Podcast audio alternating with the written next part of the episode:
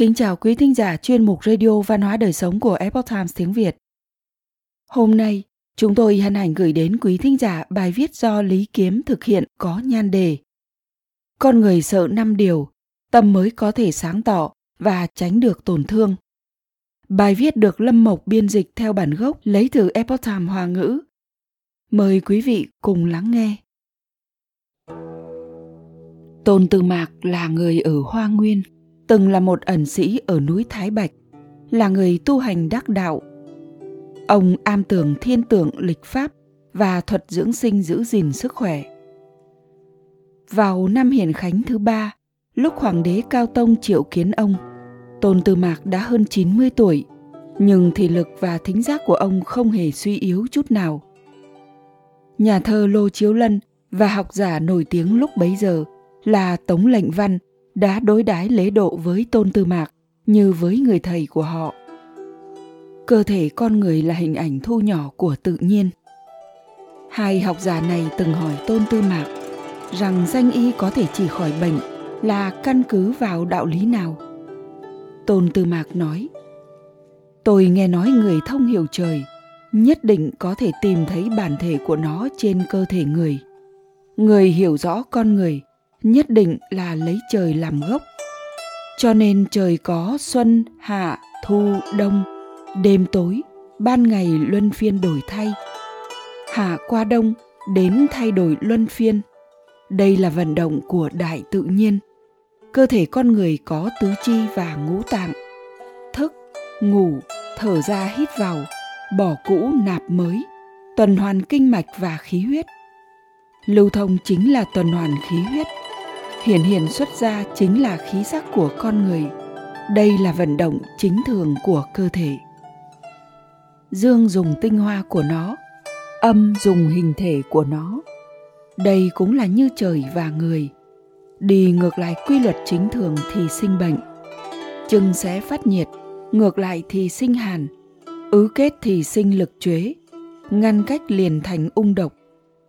Theo chuẩn đoán trên bề mặt có thể phát hiện ra những thay đổi trong cơ thể. Từ cơ thể suy ra giới tự nhiên cũng như thế.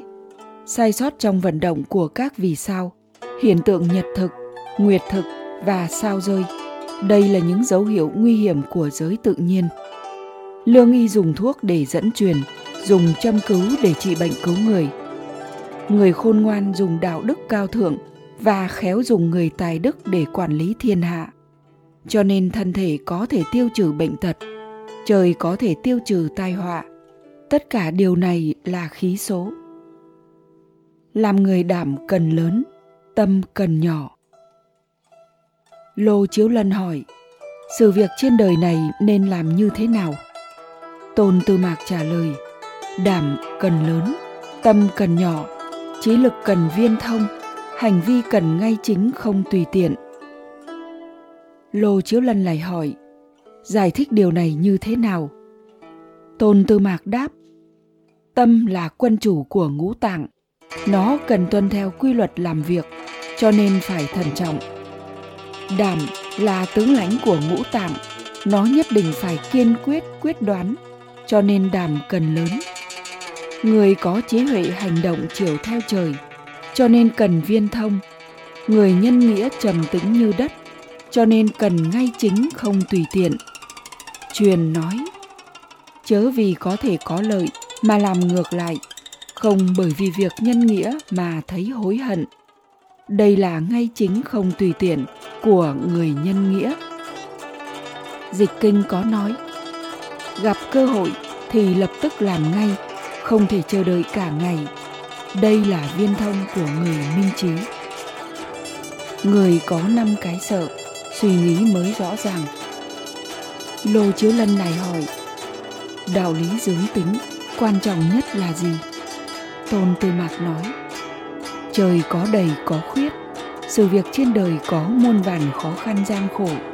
Cho tới nay, chưa có người nào làm việc không cẩn trọng mà có thể từ trong gian khổ giải thoát ra ngoài.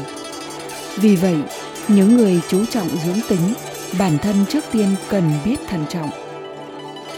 Kinh thi nói, người không sợ tai họa, trời sẽ giáng tai họa cho người. sợ hãi quan trọng nhất là sợ đạo sau đó là sợ trời tiếp theo là sợ vật lại nữa là sợ người cuối cùng là sợ chính mình bởi vậy những người mất đi sự lo sợ suy nghĩ dễ bị hỗn loạn không có mạch lạc hành vi nôn nóng khó có thể tự kiềm chế thần tán loạn khí phủ việt ra ngoài, ý mê mờ, trí dao động. Những người có thể hiểu được những đạo lý này, treo thuyền dưới nước, giao long không thể làm hại, đi trên đường, động vật thú dữ không thể làm tổn thương. Nhiều loại bệnh tật, bệnh dịch cũng không bị lây nhiễm. Những người thích nói xấu người khác cũng nói xấu không nổi. Người hiểu được đạo lý này sẽ hiểu được mọi sự việc trên thế gian. Không lâu sau, tôn tư mạc được nhận chức thừa vụ lang quản lý công việc phòng thuốc.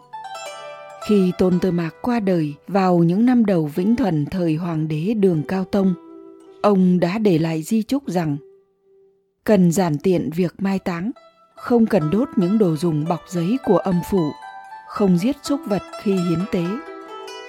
Hơn một tháng sau khi ông mất sắc vóc vẫn như lúc còn sống. Khi mọi người khiêng thi thể của ông vào quan tài có cảm giác như đang khiêng một bộ quần áo trống rỗng. Tôn tư mạc sinh thời đã viết 30 tập thiên kim phương truyền lại cho hậu thế.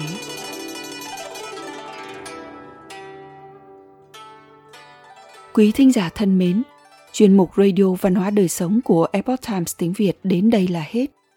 Để đọc các bài viết khác của chúng tôi, quý vị có thể truy cập vào trang web epochtimesviet.com. Cảm ơn quý vị đã lắng nghe, quan tâm và đăng ký kênh. Xin chào tạm biệt và hẹn gặp lại quý vị trong chương trình lần sau. Kính chúc mọi điều bình an và tốt lành tới quý vị cùng người thân.